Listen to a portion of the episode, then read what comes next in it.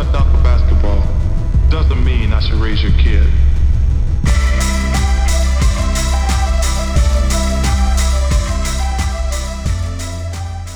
Hello, and welcome to Dear Adam Silver, a show about sports, art, and the creative space they share. My name is Abigail Smithson, and I am your host. And for the first time in a long time, I am home in Tucson uh, recording this right now in my bedroom closet, which I haven't done for a while. So it's really nice to be back. I was on the road for a while, first in Cincinnati, uh, then in Kaunas, Lithuania, and then at Smith College. Um, so yeah, just making a lot of artwork and uh, engaging with different communities about basketball, and it was an amazing, wonderful time, almost all of it, and. Um, today's episode actually will be one uh, an interview I recorded during my time in Cincinnati. Uh, I had the chance to sit down with Joelle Newman, Jen Ahrens, and Amy Silver at the Peaslee Neighborhood Center in the neighborhood of Over the Rhine in Cincinnati. And uh, Over the Rhine has experienced a lot of rapid and violent gentrification um, uh, very recently, and um, there's a campaign going on uh, through the uh, many people that are part of the Peaslee Neighborhood Center uh, to save a public basketball court from being bought by private developers. So it's city owned land. There's a basketball court, uh, a couple of basketball courts, as well as a community garden on this piece of land, which is uh, right across the street from a, a local public elementary school. Um, so this land, since 2015, there's been discussions of this land being sold to outside developers to build luxury single family, $500,000 a pop. Um, housing on this property, whereas right now it's kind of this community gathering place. So there's a campaign called Keep Our Courts um, that has been going on since 2015, and it actually is still going on. It's kind of a, a, a, bit of a lull in the in the campaign right now, just because, or when we did the interview, because um, there's no pending decisions at the moment, but the, they're gearing up for another another battle in the winter to to try and um, to try and fight for the space. So I got to speak with with some people who had direct interactions with the campaign and, and, knew a lot of the kids in the area that would be affected by by losing that court and losing the garden. Um, and I just wanted to read a short quote from an opinion piece that um, Jen Ahrens had had written for the Cincinnati Enquirer. This is in 2016 that she wrote this. This is one small fight against the crushing feeling that poor folks have to lose for economic wealth to be invested in their communities. This is an effort to urge someone, anyone in city government to have enough courage to tell a private developer that our public assets and resources are not theirs for the taking. So, this Keep Our Courts campaign is, of course, one of many ongoing battles to to sort of hold on to the the the neighborhood that that still remains, uh, what remains of the neighborhood that was there before this um, intense gentrification began. Uh, and for me, as a, a, basketball fan, and as someone who thinks critically about the game and the role that the game plays and the space that the game takes up, both both physically and and uh, mentally and emotionally, f- finding this campaign, it felt really important to to learn um, as much about it as I could and, and what it represented beyond just strictly basketball. So I really want to thank. Um, Jen and Joelle and Amy for sitting down with me uh, in the storage closet at the Peaslee Neighborhood Center and discussing all of this. And they really get into a lot of the details about what is happening in the neighborhood and, and around the courts. So, um, thanks so much for listening. The last thing I want to mention is that this ongoing situation with um, Adam Silver and uh, China and Daryl Morey and the NBA and free speech and Hong Kong and all of this uh, is something that I'm going to address really soon and probably record a podcast about. Um, tomorrow, it's it's felt very much like something that I need to um, sort of. It's felt important to, as things have sort of um, continued to play out, to sort of take in as much information as I can from as many perspectives as I can, um, and really dedicate some time to to speaking about it. So I'm hoping that podcast will be up very soon as well. So thanks so much for listening and yep, enjoy. Okay, so I am in a storage closet at the Peaslee Neighborhood Center in Over the Rhine in the middle of Cincinnati, Ohio. And I am here today to talk about um, the Keep Our Courts movement um, that the Peaslee Neighborhood Center um, created and, and started to save one of the neighborhood basketball courts. I'm here with Jen Ahrens and Joelle Newman and Amy Silver, who I'm hoping will introduce themselves and explain a little bit about what they do here and how they're involved with Keep Our Courts. So, Amy, do you want to start? Sure, yeah. So, my name is Amy Silver, and I'm a social worker here in the neighborhood. I work at an agency called Over the Rhine Community Housing, and we primarily provide affordable housing to folks in the neighborhood. But my role is that I primarily work with families coming out of shelter into housing, and I also work a lot with kids that live with us, specifically with a program called Children's Creative Corner. So that is largely where I intersect with the Keep Our Courts campaign. Great. And Joelle? My name is Joelle Newman, um, and I'm the community organizer here at Peaslee Neighborhood Center. And my main focus is on the Keep Our Courts Main and Schiller um, campaign, specifically around kind of organizing the neighborhood um, around either events, but also making sure that they're aware about any developments um, that happen kind of in the campaign or um, around the land. And Jen? Yeah, and I'm Jen Ahrens. I work here at Peaslee and have for the last five years. I coordinate the community education program, um, which is uh, sort of the um, the branch of Peaslee that primarily uh, has been involved in the Keep Our Courts campaign and kind of other social justice education community based endeavors. And um. Great. Um, thank you guys so much. And so, if we could start just by, because I think that what's happening in Over the Rhine is probably familiar maybe to a lot of people in different parts of the country, but also just specifically mm-hmm. what has happened here in the timeline of the the sort of gentrification mm-hmm. of the neighborhood mm-hmm. um, and how that has um, evolved or devolved maybe mm-hmm. um, and and been um, uh, harmful in ways. If, if one of you could could speak to, to when that sort of started and how Peaslee has been a part of that uh, occurrence? Sure. So, um, over the Rhine in the recent history, probably from the 50s on, has largely been a predominantly low income African American with some Appalachian um, residents living here because it was affordable.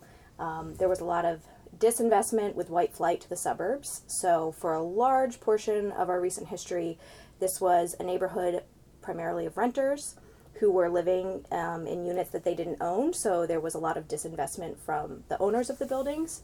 Um, and as we are an inner city neighborhood, we are right next to the downtown business district, and there is a lot of um, interest that's sprung up in the last 10 to 20 years to try to reclaim this neighborhood as a neighborhood of value, quote unquote, to to the larger community of Cincinnati. So the city looked at over the Rhine in the early 2000s after um, after uprising when uh, black men were being shot by police and said this is an opportunity for us to to they would say renovate and bring back this neighborhood but for those of us working with folks who have lived here for a long time and those of us involved in this justice work saw it as you know folks are going to be displaced and this is going to be gentrified so a group called 3cdc the um, Cincinnati. I'm blanking on their actual Cincinnati Center, Center City, City, Development, Development Corporation. Corporation. yeah. So private. Yeah. Corporation. Private. Public private. Yep. Yeah. So it was created by um, the city to be the the primary developer of Over the Rhine. So they have a lot of wealth and a lot of power and since the early 2000s have been slowly moving from south to north and over the Rhine. Um, and Jen can talk specifically about numbers and figures of how many units have been lost, how many units of affordable housing have been lost. But we have seen a drastic change in the neighborhood's landscape, both um, the type of housing here, the type of person that lives here, what they look like, how much they make. Um, we used to have a lot of families that live in over the Rhine, but a lot of those families have been pushed out. So what we're going to talk about later, the the land at Main and Schiller, yeah. where the basketball courts are, is really in the last part of our neighborhood that really truly feels like the over the Rhine that at least I knew when I first moved here. There's a lot of families. It's right by the last public elementary school in the neighborhood.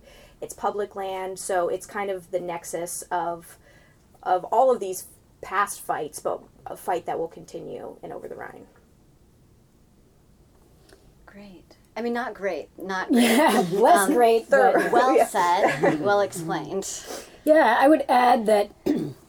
so this particular campaign, um, you know, Peaslee plays a leadership role, but is really a coalition that kind of, and we can talk about how it all came to be, but uh, a coalition of community organizations and residents uh, that pulled together to, to push back on on uh, a bad process that we saw playing out.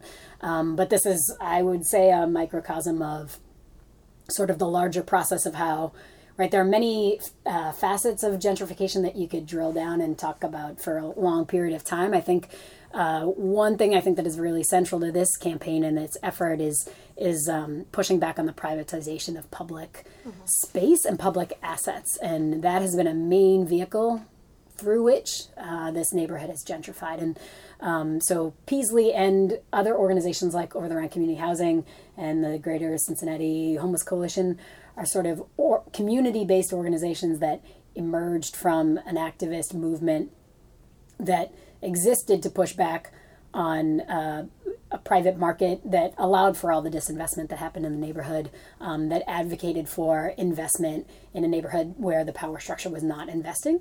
Uh, and the grand irony is that uh, you know that investment doesn't come until until the caveat of removal is attached to it. So, um, and and not only is the private market uh, kind of running that show, but our our public stewards, our public representatives, our city government is utilizing our public assets, whether that's fund, direct funding or uh, resources that are valuable to developers, like land, like zoning, like uh, tax breaks, uh, to to uh, fuel that private development in a way that I think is grossly unjust. So I think a large part of the campaign has been to really home in on that um, as as one particularly egregious practice um, and hold our public and democratic institutions accountable for uh, something better. Yeah. Would you like to contribute anything? I think they, got- covered it. Yeah, I was gonna say. yeah. so, with so let's what you mentioned um, before. Just go back a little bit and, and talk about um, the development of the Peaslee Neighborhood Center, if we could, and, and how their role has either shifted or not shifted um, in in its in its time as a center in the neighborhood. Yeah, so the Peaslee is a community center um, and was uh, born out of um, a grassroots movement to challenge unjust practices within our school system, actually. So, Peaslee itself, it was Peaslee Elementary School before it was Peaslee Neighborhood Center, um, and it was an elementary school that served primarily uh, kids that came from families with low incomes. And it was the school board decided to close it in the early 80s, and some parents who were upset by the decision because it was a, a good school and a, a pretty well performing school um, challenged that decision. Um, could not budge the school board to change its mind. They challenged uh, they challenged the decision legally, uh, looking at um, uh, a history of uh, race and class uh, bias and how we choose which schools to close, uh, and lost their legal battle. And then they went on to somehow raise over two hundred thousand dollars in the early '80s to purchase the building and uh, run it as a community center. So it has never been a traditional school since that first closing, but we call what we do participatory education, and it is uh, the, a kind of collect, you know, community community based education and enrichment that is aimed at social justice. So uh, it has always, alongside the other neighborhood organizations, um, mobilized in a way to organize on issues that are affecting residents in a very real way. So, um, so Peaslee is sort of a, a arts, cultural, social justice education hub of the kind of on the ground, what we would refer to as the Over the Rhine People's Movement. Um, organizations like Over the Rhine Community Housing came out of that same effort, but more specifically around community control of housing, right? When everybody is renting. Um, how can we pool our resources to gain some control over uh, people's right to stay in their homes, right? So, um, so those were vehicles; those organizations were vehicles through uh, through which we, uh, the the community, um, secured some uh, control over their own fate. Great, and the um, the discussion around the court and ha- having how that's developed. So this was embarrassing when I first spoke with Jen, but I, when I had thought about gentrification before, I had thought about um, buildings and businesses m- either being pushed out and new businesses moving in, or residents being pushed out and new residents moving in. And I hadn't thought as much about public space. So this was. Um, I mean, I, I, it's not that I didn't think it happened there. I just didn't. It didn't cross my mind that that's where maybe. And as Jen explained to me, sometimes it starts there, and then now having experienced since then being going to Washington Park and having you know people explain about you know there used to be basketball courts over here and things like that, and and that um, you know it's it is a really beautiful space, but that what at what sacrifice or uh, what was given up for that. Um, so how did it how so it's also interesting to me that this part of over the rhine that's on the other side of liberty is like this the last part that has this symbolic meaning. Um, so how did the how did the keep our courts movement start? And um, yeah if, if you could talk about a little bit about like the the that battle and sort of like the trajectory. Yeah. So, um, it started for us at least. We became aware of something needing to start um, back in February of 2015. So, at a community council meeting, a developer called North Point came before our community council body um, and shared their plans to develop 22 single family homes that would cost about $500,000 on this giant tract of public land um, in Over the Rhine at the intersection of Main and Schiller. And it's right across from our public elementary school. And they shared that they wanted to call the development Rothenberg Row, which is named after the elementary school. They also shared in their in their very quick um, surface level presentation that they hadn't yet spoken to the school about their plans, which on its face is hugely insulting that you want to name a project after a school that you haven't even taken the time to speak with. But then they also, when asked about if they've engaged members of the community about the plan, they said in response to that, well, we've spoken to the police. So from the beginning, um, this plan was problematic on many, many levels. Uh, the main one being the lack of engagement. So you're not creating something that the community around it wants necessarily because you haven't even asked them.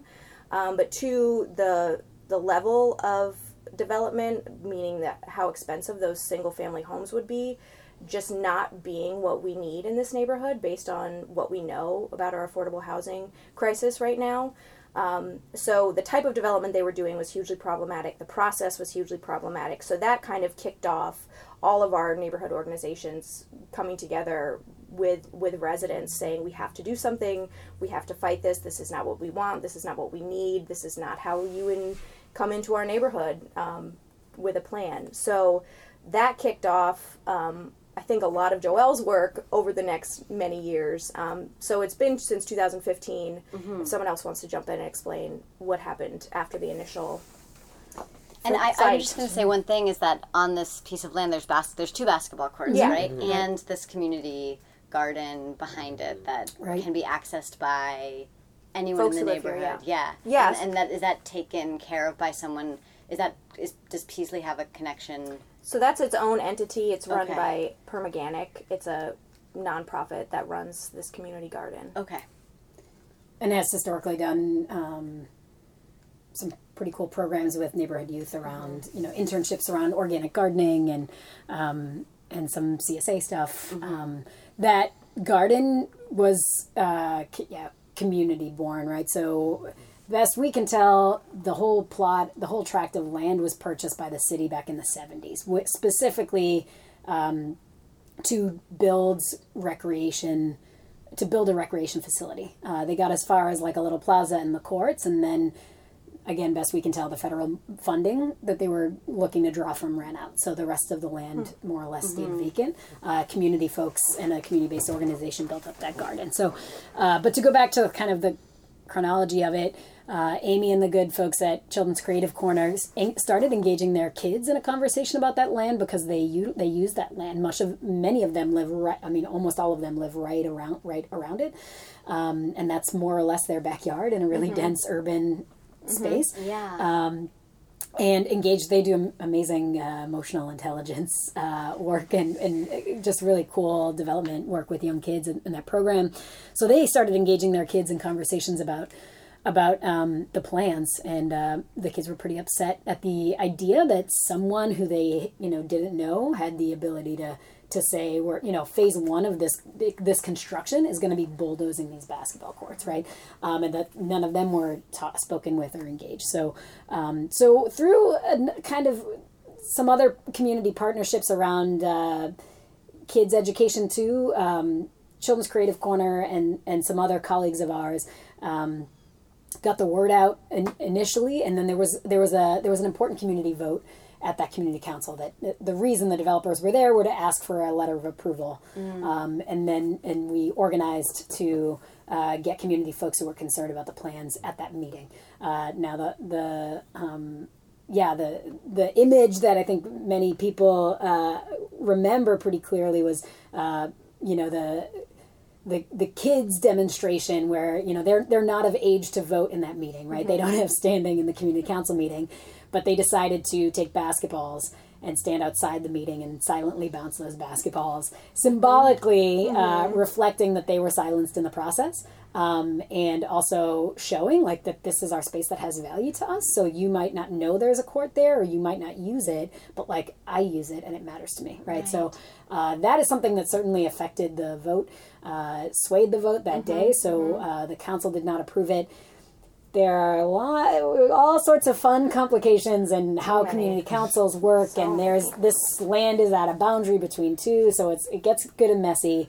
But in short, um, we did a lot of then research because our kids across our programs became invested in the fight. So did we, and we did a lot of research on, you know, wh- what are the details of this this partnership between the city and this developer, and uh, and just I feel like with every layer that we peeled back was just like, uh, just more it shouldn't be shock, but like shock and disappointment at how poorly the process. Ha- Like how poorly it is designed, how little community folks have any say over how our shared assets are, are utilized. So, um, we've done a lot of work over the four years, and Joelle can speak to this more about in, engaging the space. Like one of our, uh, I think, really beautiful um, choices has been just to like put on community events in the space and get people in it and engaged and and claiming it as their own because that is our public land, right? That is something that we should all have a say over. Um, and I think uh, in short, we created enough of a headache for this developer that uh, the developer decided to walk away from the city's offer of, I, I believe, a fourth renewal and extension on their exclusive contract that they had as as the primary developer of that space. So uh, because we kind of created a publicity challenge for them and they didn't want to have to deal with us anymore, they walked away from the table. So Joanna, you could speak a little bit more to where we are now and what we've done in more recent. Yeah, so since then, um, kind of as Jen and Amy both mentioned, um, the lack of community engagement and the lack of civic opportunity for people to engage um, with plans or like potential ideas or developments that could go on that space was really frustrating, not only for our coalition, but a, for a lot of the neighbors um, that lived around the space and a lot of the people that utilized the space. So since then, we kind of took it upon ourselves um, after, you know, previous agreements with city departments um, agreeing to do a community engagement around what the neighborhood would like to see. And um, with that not coming to fruition, our coalition took it upon itself um, to offer an opportunity for people to say kind of what is important on the space, what would they like to see if there is development on the space, um, and what would they like to see in their neighborhood, and what could this potentially um, like piece of public land as like our community assets um, bring to our neighborhood that our neighborhood is currently lacking. So from that, we developed our own community survey. Um, we kind of shopped it out and did different canvassing. canvassing efforts. We sent mailings. We connected with um, the school. We did through our own community events, um, engaging people to just fill out the survey. And kind of from that, developing the survey, we started with what was currently on the space. And I feel like from that, that was what lacked in previous plans and ideas because they came from a place of erasure and not even acknowledging that there were assets that the community um, saw as assets on the space. So we asked kind of what do we think was important on the space, as mentioned through the basketball courts. There's green space um, that a lot of kids don't really have access to because of the density of the neighborhood. Um, and then also like the community garden um, that a lot of people in the neighborhood um, utilize.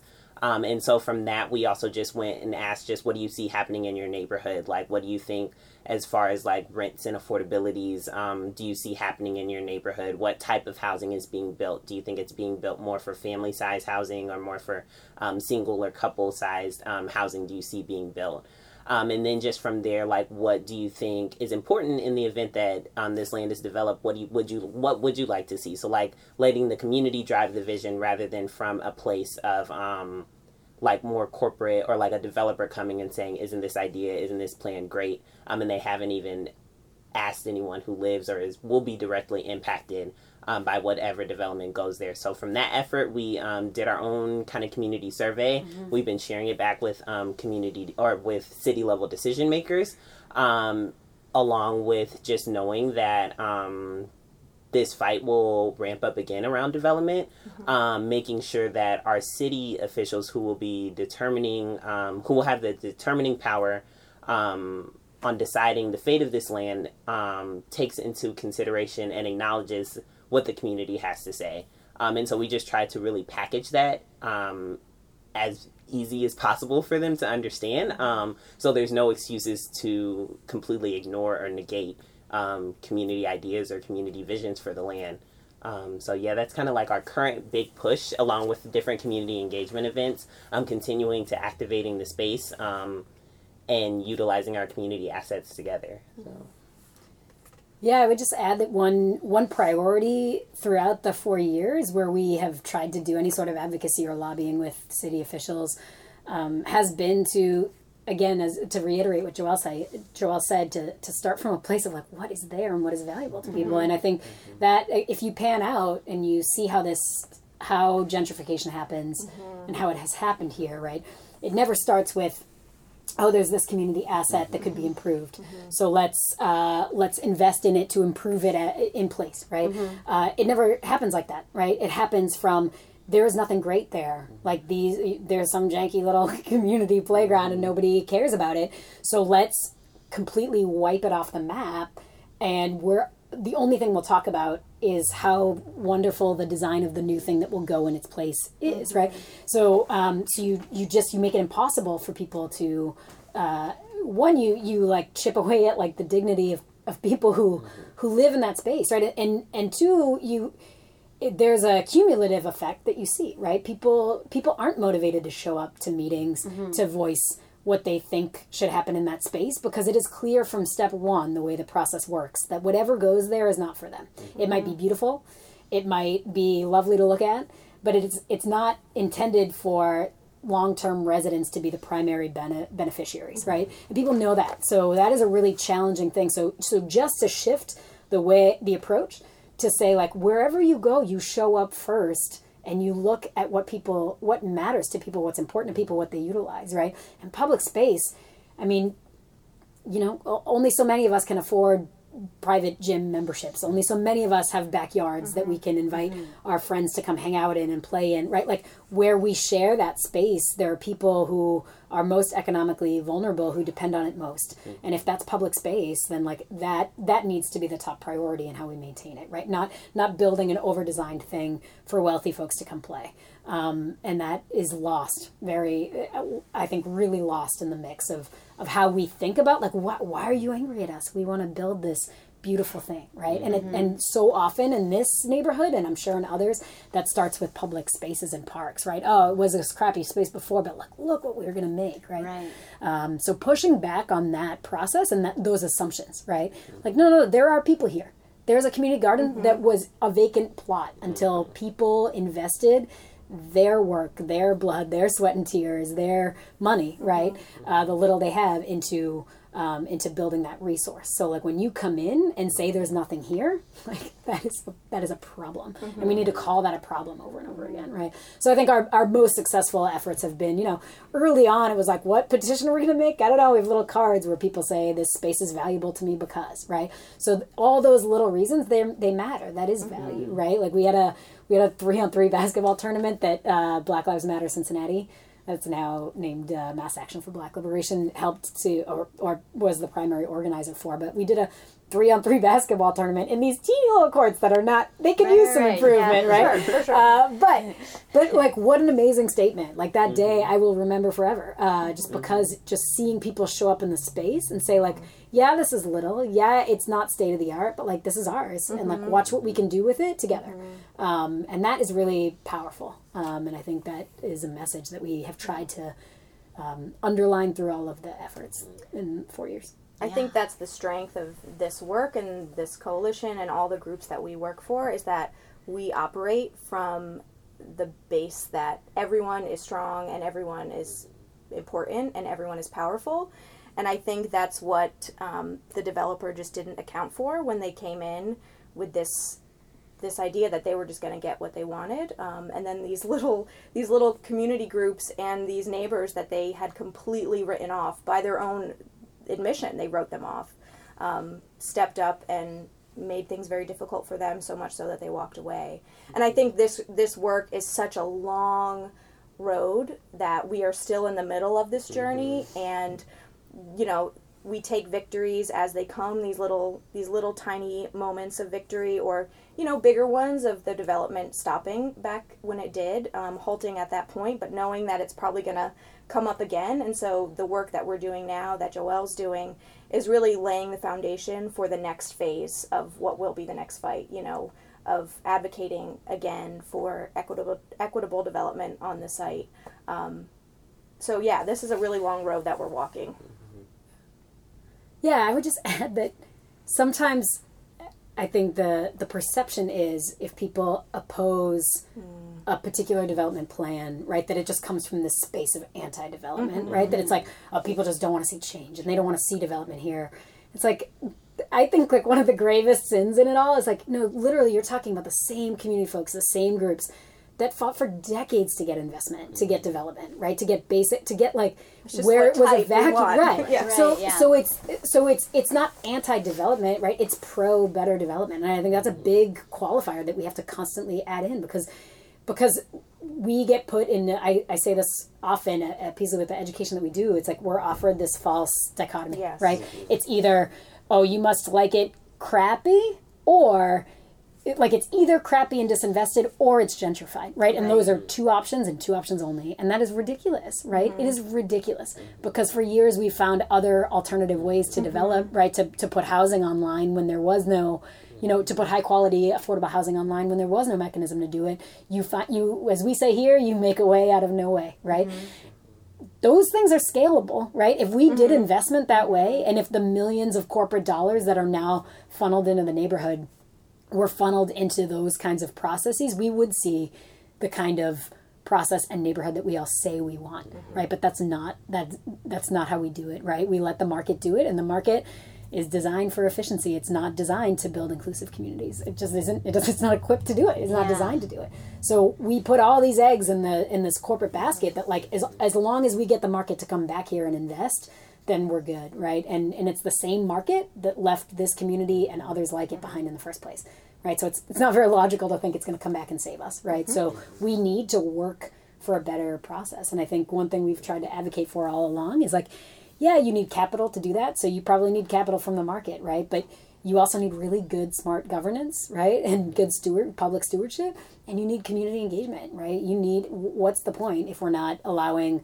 our communities who we claim to be working for to be architects in their own uh, in the design of their homes right? So um, i think those are the three kind of major ingredients you need for and that that's something different than gentrification right? Gentrification is like we will design the space for the wealthy um, and end of story right? Because i don't know tax base right? Like Yeah. there's it's not logical right? We we call our campaign "Keep Our Courts" slash do development differently mm-hmm. because we believe that it could be done differently. And it could be like what a novel idea that it could be better.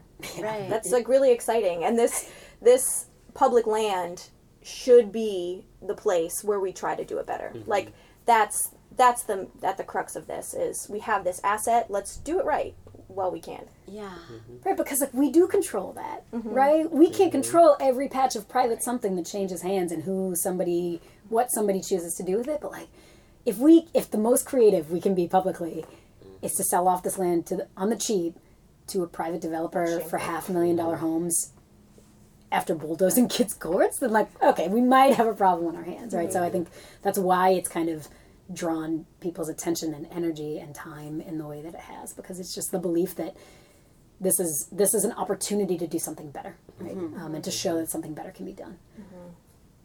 And so, just feel free to also correct me on this, but just how did so this um, court is like at the end of the neighborhood, and I'm just wondering, had movements like this come about for other sort of spaces throughout the neighborhood Yes. before this one, and it, and if so, um, has this been more effective? Has the one has Keep Our Courts been more effective? oh this is so complicated it's all of us What does like effective mean? Sure, sure, Sorry. sure. So, like the the thing about this work, and anyone who's doing it will know, is that success looks very unimpressive most of the time, and it often doesn't happen. So, I think every effort that our neighborhood has been fighting on over the last 20, 30, 40 years, they all build on each other, right? So, because of the fight that neighborhood folks and community groups put up when Washington Park was being developed, and because we lost our pool, we lost our courts, um, it was largely privatized in the way it's run as a park now. It wouldn't look like we were successful in that fight, right? Because of the way the park looks now. And sure, it's great, like you said, it's beautiful, but it's of course complicated, like Sure. everything is in this neighborhood. But because of the fight that we waged there when they developed Ziegler Park, which is a park right here behind Peaslee, there is a deep water pool. And I don't think we would have had that had we not raised holy hell when Washington Park was designed and developed. So I think they build on each other. Um, developers and the powers that be see that people in this neighborhood are a force to be reckoned with, and even 3CDC has changed their tune a bit over the years as to talking about now the value of, of affordable housing and throwing some of their weight behind certain affordable projects, which in the early days was not the case. So um, the arc is long, right? But we, we think it moves towards justice, at least in our work. Um, so I think, yes, this fight has been fought literally on every block in this neighborhood. You can walk around and we can have a story on every block, on multiple buildings. Like this specific story is about people being displaced or how they turned over without technically displacing anyone, but how people were slowly moved out before Sure. turning over. You know, so these stories abound in this neighborhood. Yeah, Bonnie Neumeier, who's one of the founding women of Peaslee and other organizations in the neighborhood, uh, has said if you look through her uh, files and archives and tried to count the number of file folders that are titled "Save such and such," you know, uh, they they would uh, they would be many, right? And most of those things. Uh, yeah, probably have not been saved, right? You you lose more battles than Yes. you win. Um, but again, um, I think uh, one thing that I'm excited about with this particular fight, uh, amongst others, is that um, you know this is a model that's being held up as the way to do development in other places, not just in other neighborhoods in Cincinnati, but in other communities and cities and. Um, and so I think where a lot of people kind of view over the Rhine is like past the tipping point. Uh, most of the poor people are gone. The social services and agencies are getting muscled out, and kind of view it as a lost cause.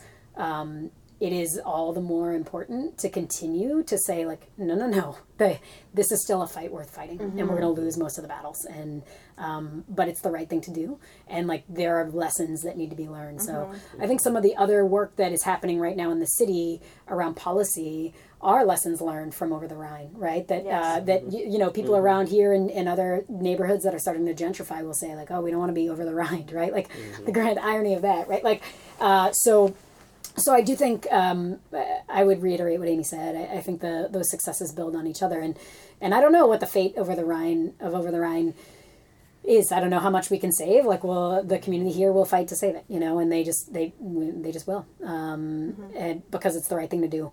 Um, but I have faith that no matter what um, this neighborhood looks like in 10, 20 years, that the the ripple effects of that effort um, will be felt and will have impact in a, somewhere, you know, and, Yeah. and so you just do it because you, do it because you have to, Right. Right. Um, because to do nothing is is uh, is a mess, right? You just like give every, give us all a pass on how we. Um, so I don't know. I don't know how affect. I will say. I mean, I think. Uh, People view kids in the effort in a particular kind of way, so I think this maybe got some publicity.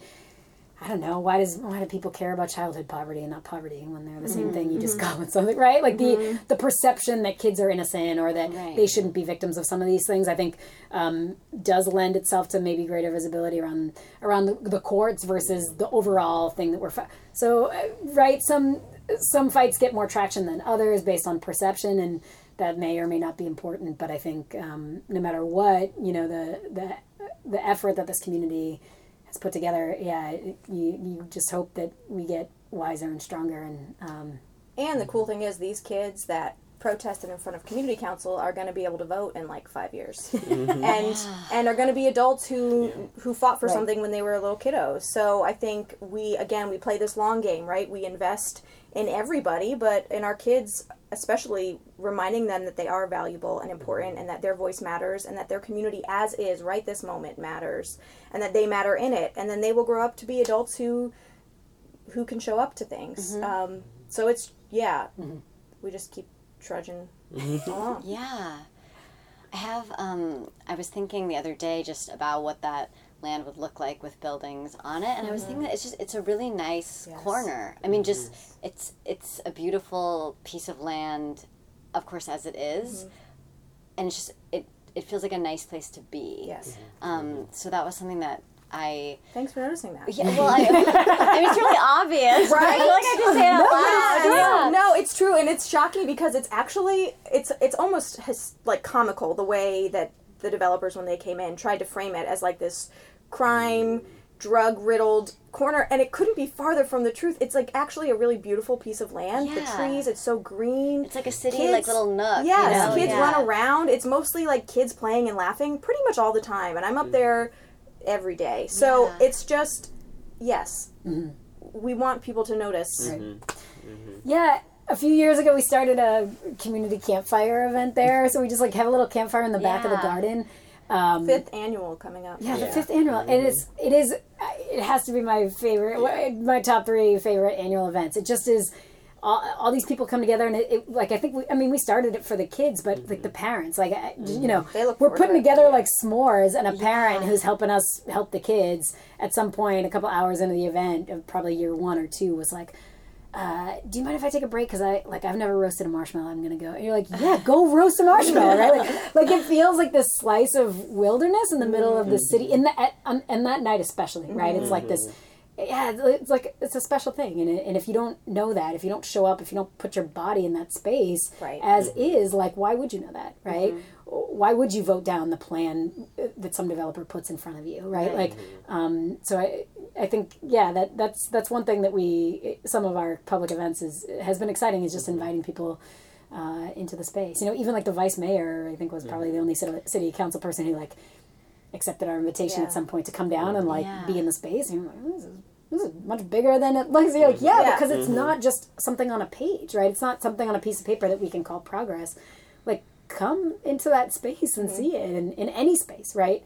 Um, because when it is all so commodified, it means that every patch of public something Right. you have to fight for, and it's exhausting, right? It's just straight up exhausting. Yeah. Um, but it's worth it, I think. Um, Yeah, it has that nice view of the hill behind it. Yeah, it just Yeah. it, it's like it it feels very um it has some poetry to it and um, so I think that that's like what you were talking about before with the language that's used around sort of improvement or I mean I think that that um, this idea of developing something that's already developed um, and and what that means as far as just assuming this pla- this like of course you want something better or we you know this can be made better or whatever it is it's just um, what about if what's here is already okay and, and appreciated in a way? Like that's um, like the the terminology or, or saying we're going to do something beautiful for you but it, who's it for?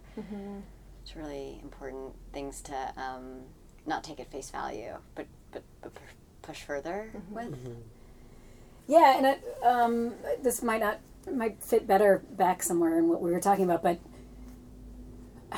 like also saying right, like so, it's not like it's either the courts exist in this space or half million dollar homes, Right. Right, like like the plan could have always been in all the vacant land surrounding the courts, we're going to put half million dollar homes. And I actually don't think we would have fought it as hard as we did. I know we wouldn't have fought it as hard as we did, even though we would have probably disapproved of like the mm-hmm. price point still. But like, why is phase one destroying kids' basketball courts? Like, we know, just so it's like, so we're not dancing around like the role that race plays in this Right. as well and the perception of people and their bodies in space, right? Yeah. It's like, nobody the developer doesn't want to sell or try to sell Mm-hmm. half million dollar suburban style homes that have black kids playing basketball in front of them. Like that is understood. So we know from day one that that is part of the plan for that reason right? So the developer is going to has said oh it's because of drainage like please. Uh, I'm pretty sure we could find a solution to whatever drainage issue you have that doesn't involve bulldozing kids' courts, right? But again, the perception of um, of young people, particularly young black men, being on basketball courts, like, is a reason why we fight for basketball courts, right? Mm-hmm. Because the, it's it's not just about one or two teeny courts, right? It is about something much bigger and much darker and scarier. Mm-hmm. And uh, like with every little court, you let go, right? Like, will the mm-hmm. kids survive if they lose that one little court? Of course they will. Can they go a half mile down the road and play basketball somewhere else? Maybe if their parents let them, right? Yeah. But it's a it's bigger than that, and you have to name that, right? You have to say like that's unacceptable, right? That's unacceptable. Um, and and our, our kids and our families and our community is not something to be checkerboarded around either, right? Like you don't just get to say oh because at some point they were like oh wait we'll we'll we'll build a new court over here on the back end of the school where crime is worse and where it's less visible. Yeah. You know, like that's unacceptable, right? People have a right to keep the things that are that, that are theirs, right? Like so um so yeah, I, I just so we don't go without naming that. Like naming that has been a big part of Yeah. of the the reason to get involved too in the and the motivation. And and the more we can say that out loud, the more we can challenge people who might not see with that lens to see with that lens the next development, right? Like what are we doing to like why? Why that thing Yeah. right? Why that thing? It's not an accident. It's not uh, it's not a unfortunate byproduct. It's the mechanism through which you claim this land for someone else right Yeah. and and that is just really important to to say out loud always Yes, and even the word claim is so um, vintage in like a shitty way. I mean, just like Vintage in a way. sorry, like uh, Yeah, another yeah. word for just so um, prehistoric. You know, just that it, it uh, the idea that th- there's already there it has uh, it's already claimed. There's already you know to like re claim you know Right. to Yeah. to claim something that's already there, that's already existing, that's already making offerings, and and and people have attachments to. Mm-hmm. Yeah. And I think we get a little lost in because sometimes people treat gentrification like it's some like new phen- new phenomena, right? Like phenomenon. Like like what is it about the cities that is you know like and it's like it's the same stuff. Look back. It's the same stuff. It's just a different space, right? Like because that's how capital works, right? Yeah. You extract as much as you can over here, and when you're done, you drag it over mm-hmm. here, and you do. So it is this constant. That is how our economic system of private property works. So like, it is important to name it, right? And it's important that we look at how it's affecting cities and communities of color and communities with with not much in the way of economic means. But like that's always been the case right? Mm-hmm. So it, whether it's in our urban core or out in a field somewhere right, like it's the same mm-hmm. process it's the same mechanism and you have to you have to name it right? And you have to because because like there are no lessons learned right? So mm-hmm. just just because your your language about or your point about the language and claiming right? It's just like it's, it's just colonization. It always has Yes, been. Right, right, it always has exactly, been yeah. right so this is valuable is a valuable asset we will come take it right, Right. and you're just shit out of luck if you don't have the whatever structural power allows you to stay so Yeah. or allows you to fend someone off. So um, so that that is conscious too right? It's not like it's some new new like where did this come from? Like this is age old stuff right? Yeah. it's age old stuff and and um yeah, where where our wealth goes, it builds walls around itself, right? Um, so if you want to do that in a new space, like you gotta you gotta find some ways to, um, I don't know, send the message that that's possible or convince people that this is where the wealth lives now, so it's safe for you and it's it's encouraging for you to right like. Like there's a brewery and that's for you. Like see this exposed brick, we all know who that's for, right? And like there, Right, it's like space is coded. All of it is Yeah. a message for for for how you claim or take over, right? Or yeah, it's it's really trippy, but it's old. Mm-hmm. It's really old. Mm-hmm. Yeah. and so is the mm-hmm. fight, right? Like this isn't some newfangled like oh some young actor. It is Yeah. old, That's why right? Bonnie has filing cabinets. Right. Fi- And yeah, right. The save, Yeah. save, save. and by some miracle has chosen to stay with it for 45 years right because it is exhausting and and she's someone who lives in a neighborhood that that is not the neighborhood she chose to live in decades ago right? It's something different. So um that the fight is old. It is as old as the as the sin if you will. I don't want to use that language but right as the um as the wrong. Um and so so it goes i mean i like to think we're like the arc i'm with you on the arc Yeah. like, It's got to be, it's- right? please, please have there be an arc that's bending. Well, it's so Um, it's so easy to like just as an outsider, it's really mm-hmm. easy to approach the situation. and Be like, look at all this activism happening on this court to save it, and like what a great story and all this mm-hmm. stuff, but not not going further to like what happened before at Washington Park and Yeah, like yeah. how you know like the mm-hmm. other battles that led to this battle, and thinking like this isn't just like a one-off that there's Right. like all the stuff that like built into whatever has been effective here until this moment that Right. could possibly mm-hmm. you know like you were saying that you're like gearing up for whatever comes next with the mm-hmm. courts. Like i just think that it's it's so easy to block out and, and just and be like wow this is so inspiring. Like you get them you know and not think like this is like very heavy you know? And like even though it is a space for children like the evils that are like perpe- perpetuated through this that have these mm. like foundations in racism and like classism and all this stuff it's like that is the like structure to dismantle of all structures to dismantle and like how do you you know it's mm-hmm. like me yeah Yeah. And I will say, you know, where the victories, right? You like sometimes we have to remind ourselves. You're like, like I was driving by it the other day, and I was just like, oh, in 2015, we were when when that meeting happened. I was like, we're gonna lose the, we're gonna lose those courts. Like it was like an inevitable, right? So you have to remember, like, mm-hmm. look what's still there. Like we're doing water games four years later, and it's mm-hmm. exhausting. And what's maybe I don't know if it's more or less, but like the behavior of the city has changed ever so slightly, really right? has. Like mm-hmm. they will seek out a developer for that land again, probably in the next come in the coming months. But like they have already said, we are not doing behind the scenes private contracts anymore.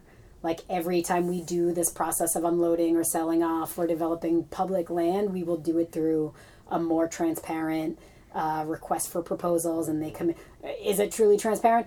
Probably not. But like, is it more transparent? Yes. Did they give up that practice because we like stuck our finger in it and said like, explain to us how this is mm. okay, right? Yeah. Explain to us how this is a legitimate way to do business for the city, for the public, right? Mm-hmm. Um, and that and that's true, right? So like, so some of it is some of it is like, yeah, you want a real result in real space for real mm-hmm. people, and that is first and foremost in your mind when you enter a fight.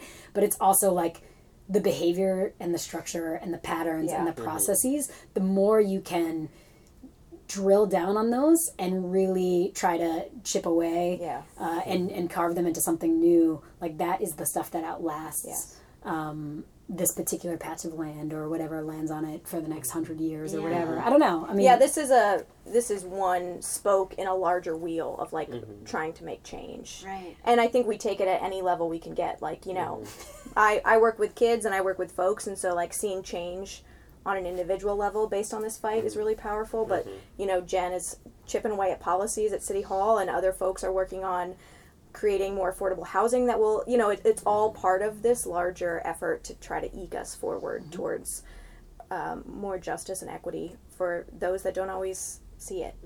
yeah And I would say, Yeah, oh no, please. just from like that art that Amy was talking about, the beauty of it is that people continue to show up. So that's I feel like why you really know that like it has to lean on the side of justice. Like people that have consi- consistently been shut out of um, opportunities of power and decision making, um, and intentionally disregarded um, when conversations are happening around decisions um, continue to show up and continue to tell their stories and continue to fight and we've seen that like our organizations always prioritize those people who have historically um, been disregarded um, and like these decisions directly impact like people with limited economic means um, oftentimes people in communities of color um, and then they still just continue to show up. They still find value in their stories and w- know that there is value in what they have to contribute.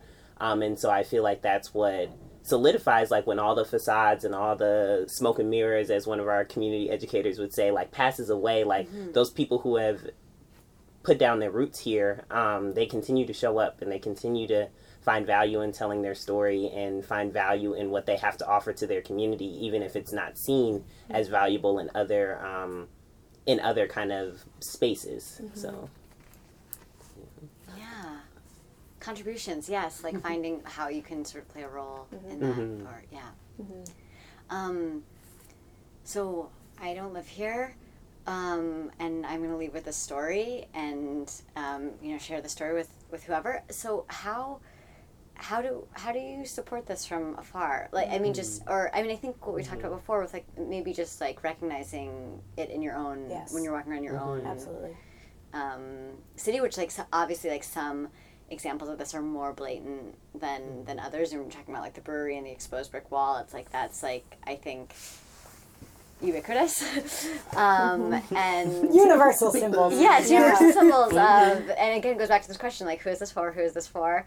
Um, and so I just, I, I, I hate this idea of like popping in and being, you know, like, like how can, how can you know, or or how do you do you have people that don't live in Cincinnati that, that care about this and invest in this in some way, or is it is it is it kept to the neighborhood Um, besides like a like, yeah. you know? Mm-hmm. I think the fight is very small and concentrated. Um, but I think to your point, the first one that you made about recognizing it wherever you are, Yeah. I think is key as the first step if we're going to affect change on a larger level. So I think everyone lives somewhere, and where you live, this stuff is happening. Right. And it might look different, or it might be smaller or bigger, or you might already be plugged into it, or you might be on the other side of it. I just think people recognizing systems at play and the, the complexity at play wherever you live, um, and how decisions get made and who gets left out, and and recognizing the role that we play in it. Like if we participate, you know, eh, or frequent businesses that have actively displaced people, like we have to come to terms with that. You have to face your participation. Um, not knowing is not an excuse, really, um, Right. because you're participating in some way. So I think just taking that, that's like the larger scale um, of what you can do. I think you're doing it right now with telling this story to other people who don't know it. Um, Yeah, that not lot. sometimes sounds like an easy answer, like tell this But it's actually super hard. because the narrative is so powerful. Mm-hmm. Like the narrative that gets told, like th- that's why this stuff is allowed to happen because Right. nobody sees or talks about like the dark. Eh, I wouldn't even call it underbelly. Like it is the core of it, right? Mm-hmm. So Yeah, it's, like glossed over shiny and and polished right. out there for all to see. So as long as so, I mean, I, I do think it's huge. I mean, whatever you tell it to, whoever you can you can tell it to, and um, yeah, I mean, how can you directly support from afar? I don't know. You could.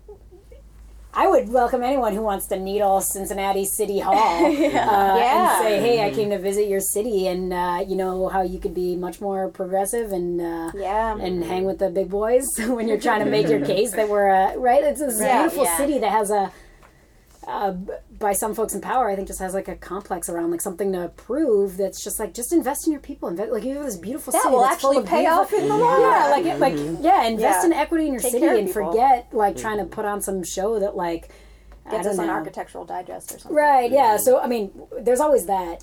Um, but I think uh, for me, one huge lesson learned in the last five years being in, being in this stuff is is like I just had no idea how important like the most local democracy is. Yes. Like Go to and when we community say council. community council, we mean like there are democratic councils that govern our city neighborhoods for weird reasons because Cincinnati has a weird city structure, but um, like town hall meetings, right? Like like that the policy and the decisions around this stuff happens um, so very locally, and that is one space where you can throw around your like assert your democratic power. Right alongside your consumer power when you mm-hmm. visit Cincinnati or any other mm-hmm. place and you mm-hmm. choose where to spend your money or like go to the mom and pop that has been there for many years that is struggling against rent hikes as well right and um, and go into those community spaces but um, but also like use your democratic voice in those little spaces because like w- people view housing like the housing crisis is an urban problem and it's like it is a national problem. It is a problem. Like the reason it's concentrated in urban areas is because of our racism and classism right? So like fight for affordable housing wherever you are. Yeah. fight for public space to stay public and invested in wherever you are. Um, because like that is the stuff that um, will allow us to build the communities that we want to see. So, um, so I think it's I think it's all of the above, right? I mean, yeah. But if you you want to pop off a letter to the to the mayor and copy all of Sure, city yeah. council, you're welcome to. Anyone's welcome to. Um, yeah, for sure. To say, hey, you know what? Uh, you know what I loved when I went to Cincinnati, like uh, meeting These people community- fighting this Yeah. fight. Yeah, you can drop my name and chime in. no, but just you know, um, because I think oftentimes the activist presence is just viewed as like mm-hmm. silly opposition to mm-hmm. change, right, or Nuisance. just an, mm-hmm. anti-development stuff, and it's like.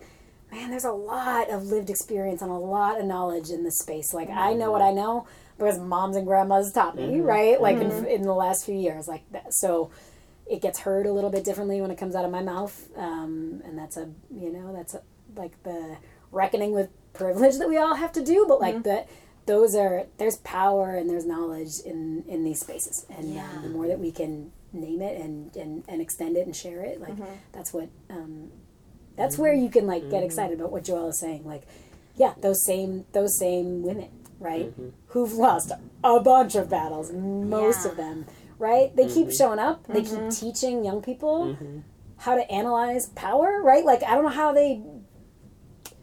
And they keep challenging people in power. Like when you were asking about like what can people do, I just think of Miss Dorothy Darden, our community um, educator, who like when um, a decision maker in this fight was like leaving the city, and he just wanted to express the fact that um, with Miss Dorothy as well as Bonnie, um, the fact that he really saw the um, value in what we were fighting for. Yeah. Um, Ms. Dorothy was like, you know, that's all well and good, kind of now that you're out of the position of power, but like now wherever you're going, like do better for those people. Like, and so You're just not like- off the hook. Yeah, exactly. Yeah. So like when you're like just ch- continuing to challenge Hmm. people in power, but then also just um holding that expectation up wherever you are. So whether you're at the corner of Main and Schiller or wherever you go, um, happening. yeah, Yeah. exactly. I love it. Thank you. It's Still, it just It's makes me so happy. Yeah. Like, thank you. Thank you for telling us this and go do better. Right. Right. Go do Right. better. Go do something differently. right? Uh, We're gonna like. She's always like, "We're gonna love you. We're gonna discipline you. We're gonna love you again. We're gonna discipline you again." Like, uh, yeah, like it's, that is like loving accountability. Yeah. right. Yeah, right. And that's what we Accountability. need.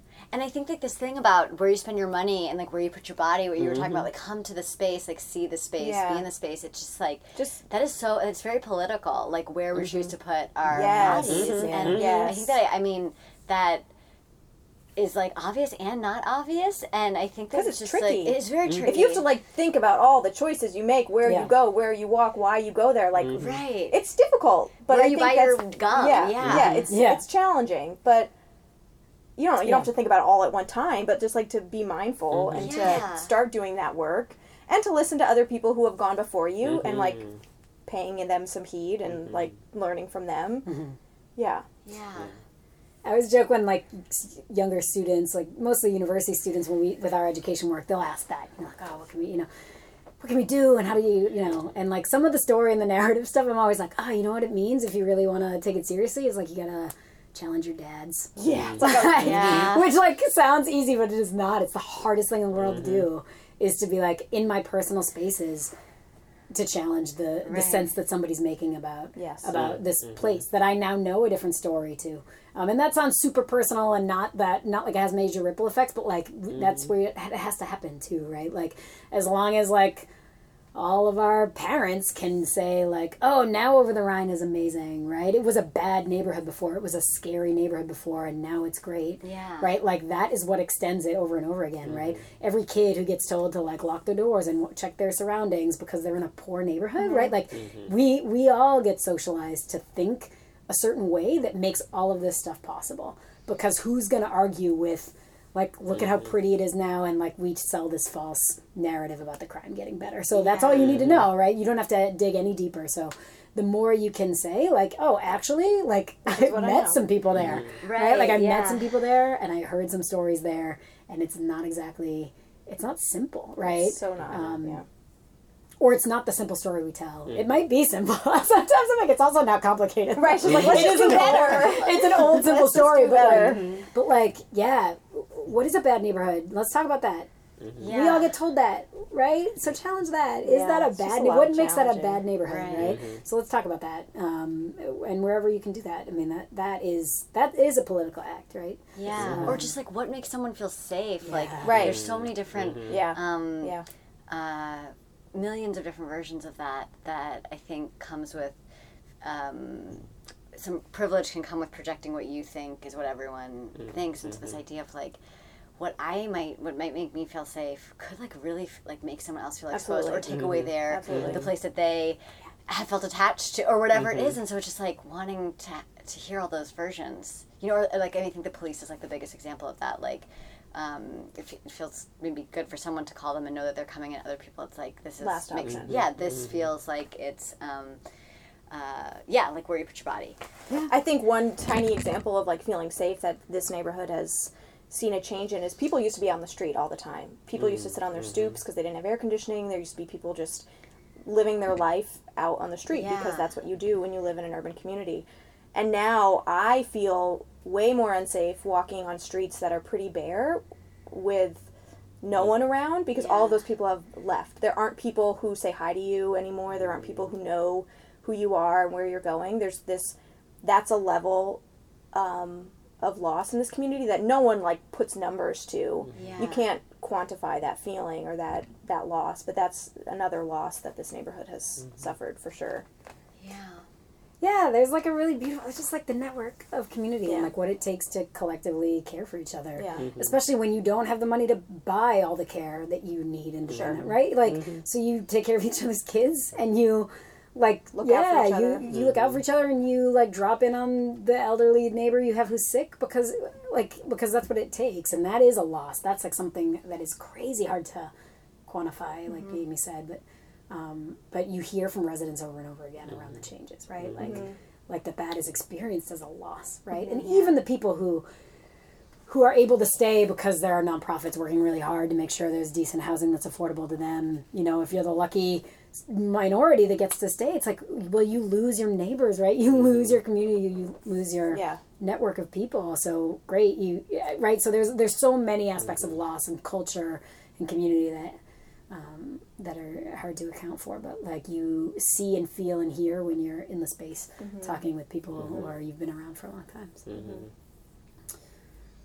It's a dreary note to end on. Sorry. Sure. Yeah. no, and I just want to. Um, so I'm going to pick it up the dreary note. Um, and like I just feel really, I have felt really welcomed by you guys, and I really appreciate you making time to share all this information. This is such valuable information that, and I feel like I've learned a lot about Cincinnati specifically, but there's also so many things that I'm taking away that like can be a- applied to whatever happens next, and it's just like I, I feel like I got this like, you know, quarter long college course. this it's just it's so incredible. And i think with art oftentimes we're like making work about the thing instead of doing the thing. Mm-hmm. Mm-hmm. And so i also just really appreciated being at the dribble dribble drench event because i was like this is creative and this is thinking about this mm-hmm. differently and like how is this space used? And all these questions that i ask myself as an artist but it's also the thing. The thing is taking place rather than it being like a response to the thing. Yeah. so i just um you know, of course, like there's always this question of like, what can art do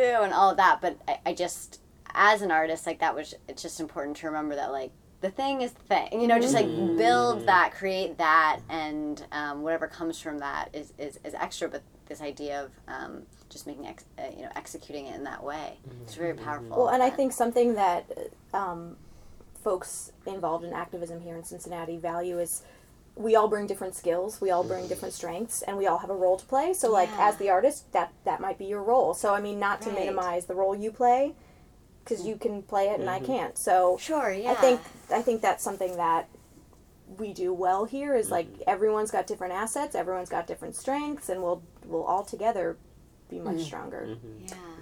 and just that right none of the three of us are born and raised Over the Rhine right? And, like i want to acknowledge that too like and, and we've all been welcomed into this space by Yes. really mm-hmm. wise mm-hmm. warm people who who like invest in us and trust mm-hmm. us to tell stories and and not to speak for the community but like to participate in whatever it is in, in the work right? And that is something that is so valuable. So i think you know it's it's how you enter space right? And you showed up and put your body here and said like i'm interested in this thing. So like where pe- where you do that, like there will be people who, and I, I believe that that is every in every community that Yeah. looks like this or doesn't, right? It's like there are people who, um, who will welcome you into the space. It doesn't mean they're not going to give you a hard time if you enter in a way that is Little too insulting, boldly. right? But It's like, accountability. yeah, right. But Yeah. like you can, yeah, like that. There's a. I'm from Boston. What the hell am I doing here? like, why am I a community educator in Over the Rhine? I don't know. Like, I- because people trust me to do that work, to do a piece of it, right?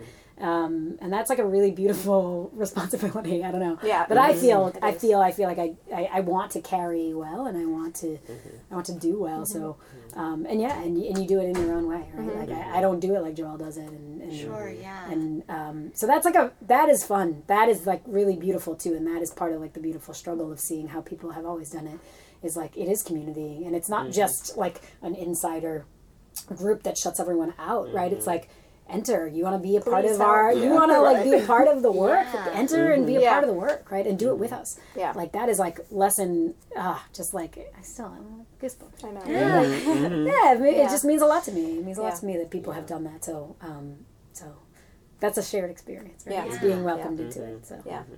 and with no expectation that you stay in this one place and do it forever in this one Right. place, right? It's like you take it and you do. Do just you do the work. wherever. Do the work. Go do mm-hmm. it somewhere, Yeah. right? But do it, right? Like that is really beautiful. Like the Right, right. the investment and the freedom to, um, to do it as as we can and as we should. So, yeah.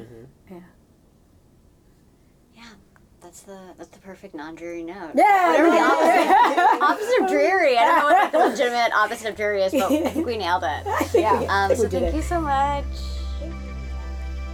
Once again, thank you to my guests, Jen Ahrens, Joelle Newman, and Amy Silver, for their time and thoughts and expertise. And I very much hope you all enjoyed the podcast.